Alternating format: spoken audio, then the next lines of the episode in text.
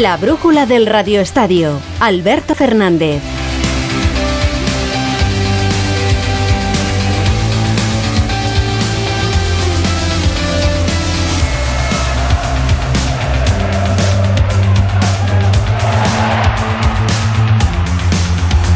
Buenas tardes, hasta las 9, las 8 en la Comunidad Canaria, el repaso del día en el deporte, en la brújula de Radio Estadio, con el Fútbol Club Barcelona preparando el amistoso contra el Manchester City de mañana, todos los focos mirando a Pep Guardiola y a Bernardo Silva, que están en la ciudad condal, con el Real Madrid regresando a los entrenamientos ya sin Casemiro, hoy por cierto han comenzado a instalar el césped en el nuevo Bernabéu, los compañeros de Onda Cero Valencia contaban que hoy Edinson Cavani se acerca y mucho al conjunto Che, y fuera del fútbol tenemos a Carolina Marín ganando en su debut en el Mundial de Badminton, a Sergio Scariolo haciendo dos descartes más de cara a la lista del Eurobasket y con Enric Mas acabando tercero hoy en la etapa número 4 de la Vuelta a España. Con todo y con eso empezamos ya en Barcelona, vamos hasta la ciudad condal porque mañana se juega ese partido benéfico entre Barça y City y hoy hemos tenido ya actos del partido. Alfredo Martínez, ¿qué tal? Muy buenas.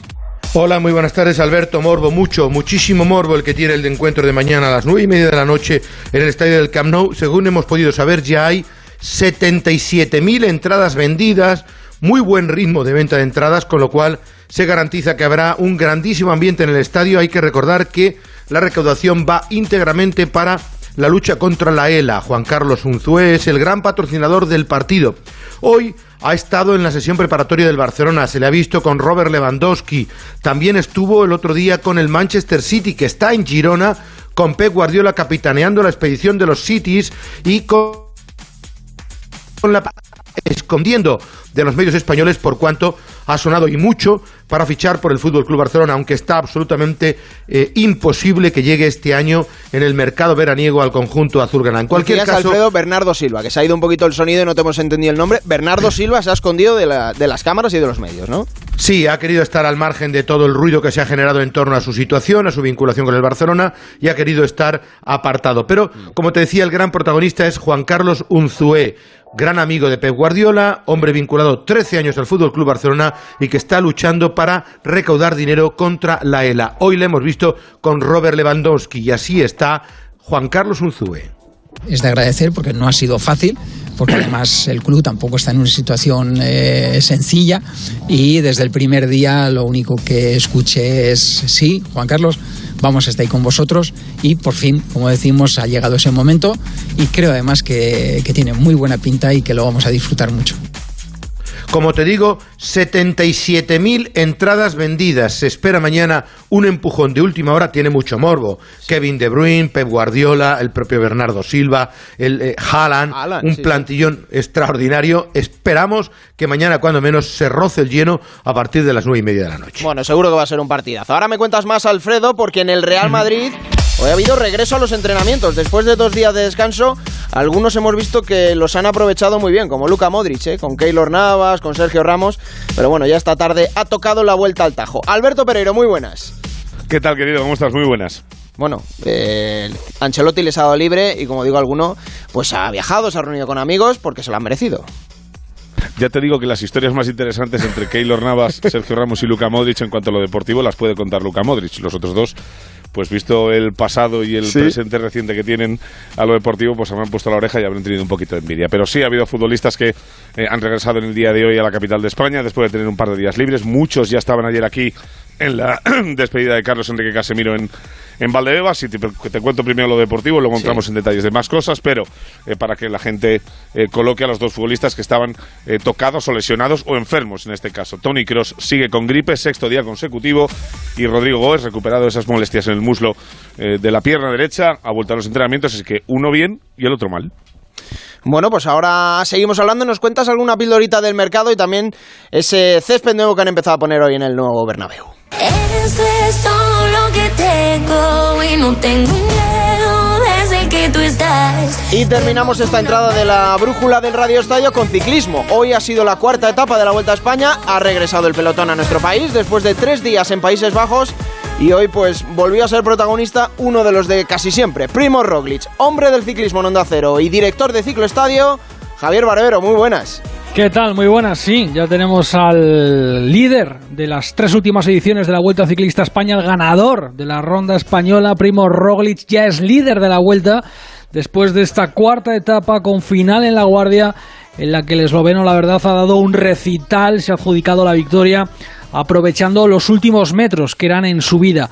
Muestra de fortaleza enorme de Roglic, que ha superado a Mats Pedersen. Fijaos que el danés ha sido segundo en la etapa por tercer día consecutivo y tercero ha sido un esperanzador en Rigmas. Había muchísimas dudas sobre el estado del Balear después de su abandono y después eh, del pasado Tour de Francia, pero lo cierto es que hoy el corredor de Movistar ha mostrado una condición excelsa, ha estado con los mejores y así de satisfecho se mostraba Enric Mas que se mete de lleno en la pelea con los mejores. Ha sido un final explosivo y nada, el equipo ha estado de 10 eh, al final me, han superado Roglic y Pedersen, pero bueno, yo creo que hay que estar contentos y, poco a poco. Bueno, buena actuación del, del, equipo Movistar. Era un final que además se ajustaba muy bien a las condiciones de Alejandro Valverde en la que está siendo su última vuelta ciclista a España. Sin embargo, el murciano reconocía en la meta que ya a sus 42 años le faltan sencillamente fuerzas para estar con los mejores. Henry realmente el que va por la general es el que mejor está del equipo. Bueno, si yo me encontraba bien podía intentarlo, pero que va, no podía. ha sido un día muy duro y bueno, no con las mejores piernas que me hubiese gustado, pero bueno, espero ir entrando. Bueno, y para mañana, Javi, esperamos otra etapa, desde luego emocionante, camino a Bilbao ya, ¿no?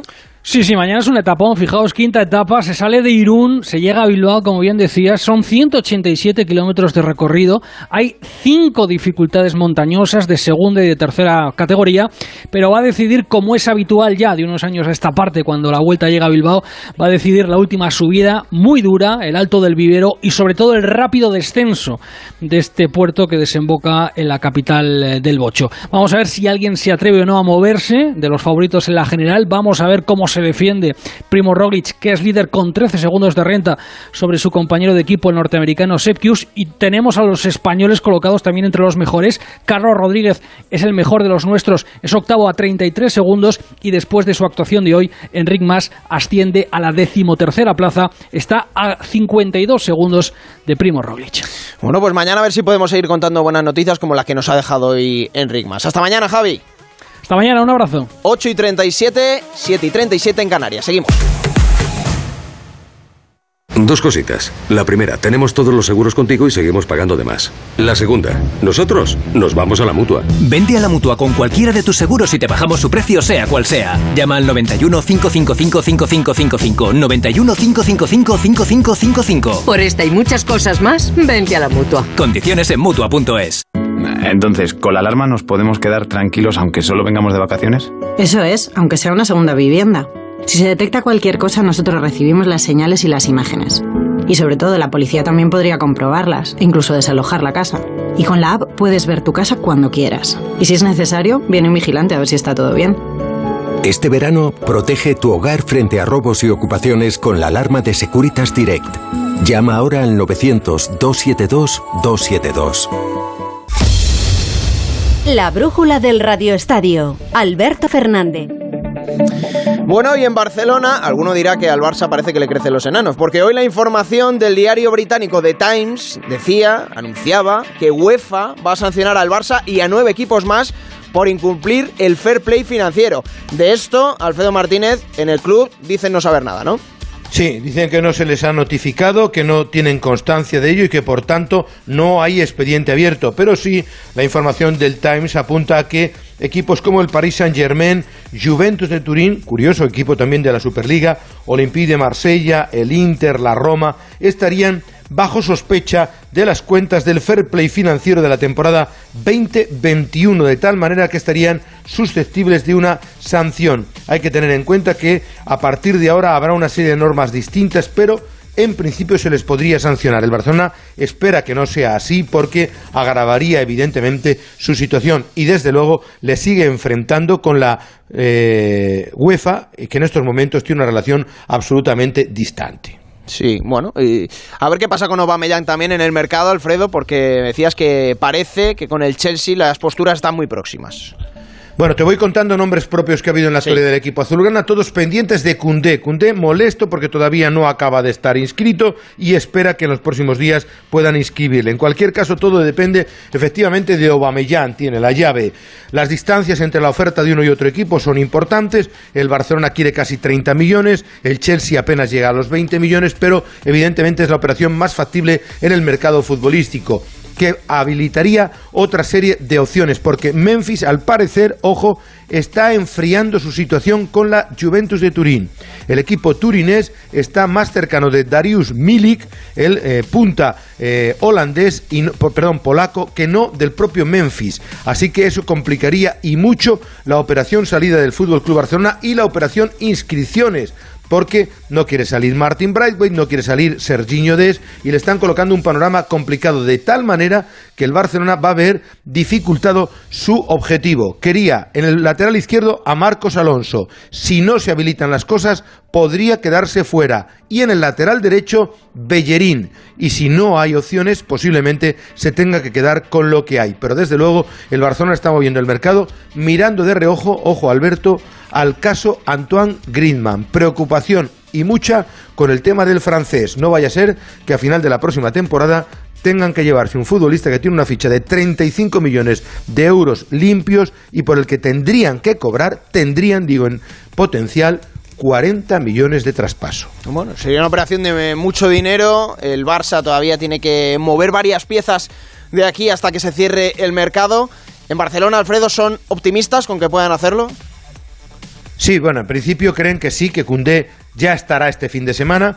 El Barcelona juega en casa el domingo frente al Valladolid a partir de las siete y media de la tarde y es de esperar que Aubameyang esté fuera y con eso creen que si la Liga de Fútbol Profesional mira con cierta eh, pulcritud los números, deberían poder ya inscribirle. Otra cosa es que vayan saliendo jugadores. Un tití se tiene que marchar, van a ir liberando masa salarial y esperan que se vaya aligerando, porque de aquí al 31 la verdad es que nos espera unos días de auténtica locura aquí en Barcelona, ya sabes. Sí, sí, sí, va a estar movido. No está decepcionando para nada el Fútbol Club Barcelona en este mercado veraniego de fichajes y seguro que así va a ser hasta, hasta el final. ¿Alguna cosita más, Alfredo, que nos dejemos por ahí?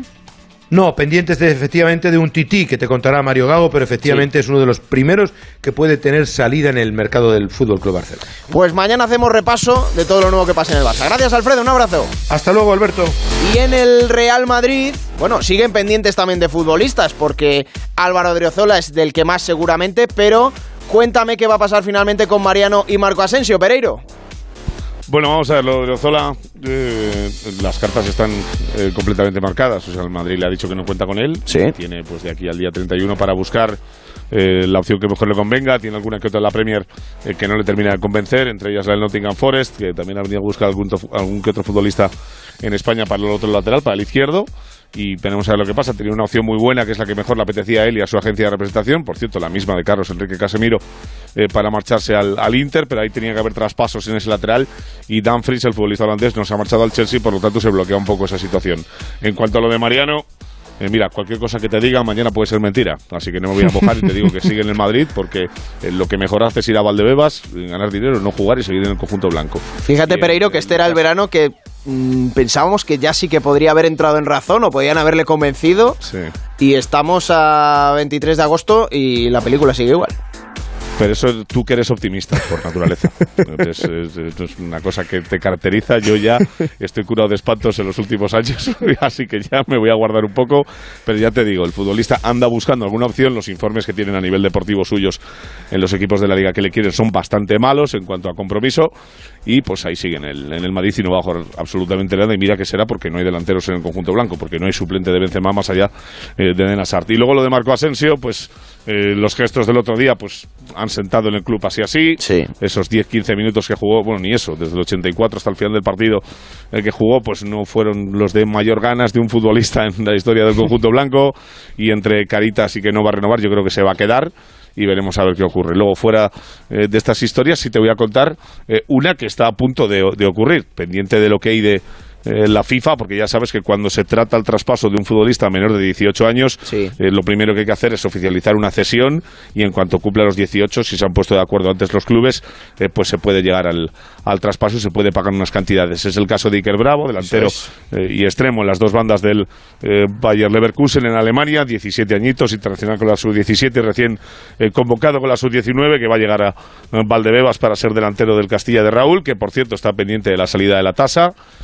Yo he escuchado esta mañana eh, que Rayo y Mallorca estaban interesados, he hecho dos preguntas, una a Granada y me ha dicho que no es primera opción para el Rayo, ni mucho menos, y la otra a Paco Muñoz y me, y me ha dicho que están buscando más una banda y un central, así que tampoco parece que sea eh, dos opciones muy claras para el delantero madrileño, que también sonó, como bien sabes, para el Getafe, pero nada claro también eh, para ficharlo. Luego del resto, pues no va a haber movimientos, el Madrid no va a fichar nadie, en caso de Iker Bravo sería para el Castilla, con opciones de subir algún día, pero por lo demás, tranquilidad. Bueno, y lo decíamos antes, hoy han empezado a poner el césped, al menos los tapetes del césped del nuevo Bernabéu, que faltan 11 o 12 días, ¿no, Pereiro, para que el Real Madrid lo, lo estrene? Este fin de semana juega el Madrid el día 28 frente al Español. La semana siguiente, Eso es. el sábado a las 4 y cuarto, va a ser el debut del Madrid en el Bernabéu, exactamente igual que el año pasado fuera con el Celta la cuarta jornada, lo va a ser eh, contra el Betis el, este sábado dentro de eh, 12 días. Ahora, según eh, miremos el calendario, el Madrid ha empezado a eh, poner el césped esta mañana a las 12 de la mañana. Ya han terminado, por lo que me cuentan, de poner eh, los tapetes. Las obras van eh, por dentro, sigue faltando mucho para tener el campo terminado. Por fuera están puestos el 75% de las carcasas. Ya empieza a dar sensación eh, de un estadio prácticamente cerrado por todas las zonas. Falta un poquito más la zona de Castellana, que sabes que es la que va a llevar hoteles, restaurantes, esa terraza arriba para poder ver el fútbol, que es un poquito más complicada de terminar, pero la carcasa lo que es el cascarón del Bernabéu ya está prácticamente eh, terminado y vamos a encontrarnos el, el sábado siguiente cuando vayamos a estrenar el campo esta temporada, un campo muy distinto eh, del que dejemos a final de temporada. Y fuera eh, de lo que quiere el Madrid, ya sabes que el año pasado como tope fueron 60.000 espectadores, el partido que más tuvo. Este año se espera que desde el primer día por lo menos 62.000 a 18.000 del lleno que debe ser con el campo terminado.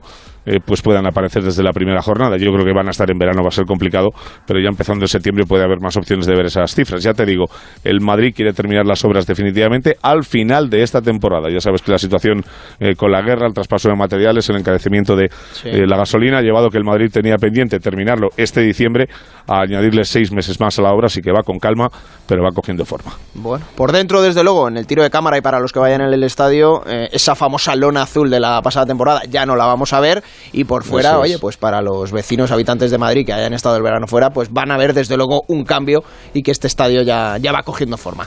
Mañana más, Pereira, un abrazo. No te queda mal este traje, querido. Un besito grande, Chao, chao, chao. En el Atlético de Madrid, la derrota del Villarreal el otro día, desde luego, dejó muchas heridas abiertas. Y es que quiero que Alejandro Mori me cuente cómo está el ambiente ahora mismo en el conjunto colchonero. Jano, ¿qué tal? Muy buenas. Hola Alberto, ¿qué tal? Buenas noches. Bueno, pues eh, de momento ambiente de reflexión, diría yo, ¿no? Después de esa derrota ante el Villarreal, eh, con dos días y medio de vacaciones que ha dado Simeone a sus jugadores, vuelve el equipo mañana a trabajar a las 7 de la, de la tarde de cara al partido del próximo lunes ante el Valencia en Mestalla. Por cierto, con las bajas seguras de Nahuel Molina expulsado y de Savic lesionado con esa lesión en el, eh, muslo de su pierna izquierda. Se va a perder el partido de Valencia de Real Sociedad y el del Celta, así que una baja importante. Y vamos a ver si Simeone empieza a, a probar cosas, ¿no? Porque, insisto, tras esa derrota ha venido- han venido las dudas después de una gran pretemporada, de una, un gran partido ante el Getafe, como pudiste presenciar Sí. en directo, pero evidentemente pues veremos si puede cambiar el sistema, como se está hablando, o mm, incluso jugadores, algunos inéditos en los dos partidos. El ejemplo más claro es el de Condogbia. Eso empezará a verse a partir, como te digo, de mañana por la tarde.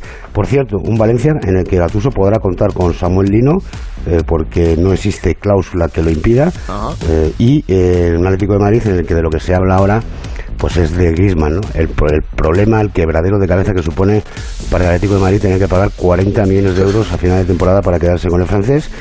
Se están buscando soluciones.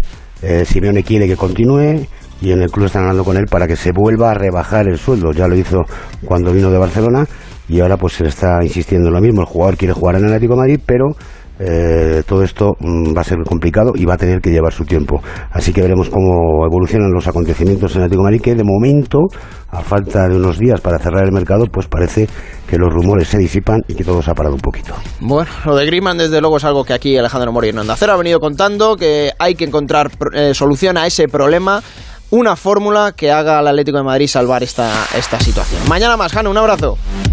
Otro para ti, hasta luego. Y hablaba de un Valencia, Jano Mori, que precisamente hoy ha tenido un fichaje oficial, otro que está casi casi hecho y uno muy próximo, que este último es el que más ilusiona, porque es Edinson Cavani. Eduardo Esteve, muy buenas. Hola Alberto, buenas tardes. El Valencia ha anunciado ya de forma oficial el fichaje de Zen Ozgakar. Es un central turco que tiene 21 años, que militaba en el Olympique de Lyon, que llega en calidad de cedido y que tiene una opción de compra de 5 millones de euros. Por otra parte, según hemos podido saber en Onda Cero Valencia, el conjunto de Mestalla ha llegado ya a un acuerdo con el Vitoria de Guimarães para que Andrea Almeida se convierta en futbolista del Valencia. Es un mediocentro ofensivo de 22 años portugués, una de las joyas, dicen, del fútbol portugués y que llegaría traspasado al Valencia. 7,5 millones de euros que el Valencia pagaría en cinco plazos. Y por otro lado está lo de Edison Cavani. En el Valencia siguen siendo muy optimistas de que el delantero uruguayo definitivamente acepte la oferta del equipo de Naro Gattuso.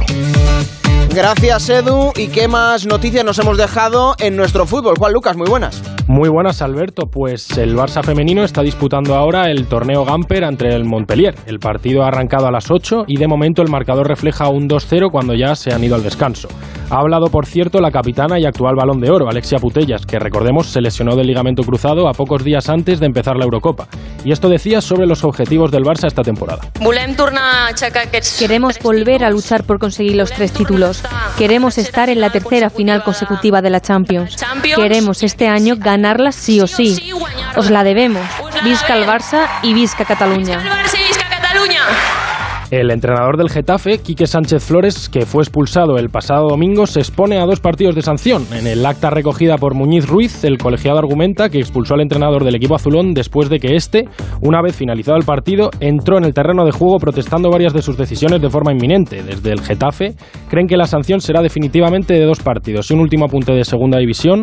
Las Palmas ha presentado hoy a Sandro Ramírez, Ramírez que llega procedente del Huesca y en calidad de cedido y firma para la presente temporada con una opción a compra. Gracias, Juan. 8.52, 7.52. Último empujón de esta brújula de Radio Estadio. Muy pronto, Por fin ha encontrado al hijo que buscaba. todo cambiará en un instante. Omar, puedes abrazar a tu madre. Lo vas a pagar caro aquí. Quiero que sepas que ni yo ni mi madre te queremos en nuestras vidas. Hermanos, hoy a las 11 menos cuarto de la noche en Antena 3. Ya disponible en A3 Player Premium. Una madre o un padre lo daría todo por sus hijos. Aún así, uno de cada tres niños y niñas en España no tiene asegurada una comida completa al día. Colabora con las becas Comedor Educo y ayuda a revertir esta situación. Entra en educo.org o llama al 900-535-238. Educo. Educar cura. La brújula del Radio Estadio. Alberto Fernández.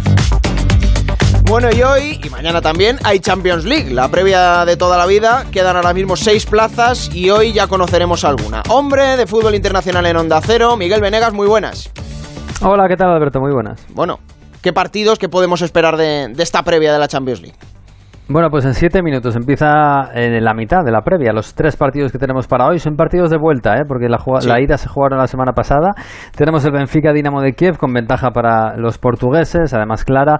El, el Estrella Roja de Belgrado, Maccabi Haifa. Aquí Maccabi ganó en el partido de ida, pero está muy igualado. Y quedaron empate en la ida en Azerbaiyán, eh, el Victoria Pilsen y el Karabakh. Vamos a ver si hoy en Chequia eh, los locales eh, pues hacen valer la localía y ganan y se clasifican para la fase de clasificación.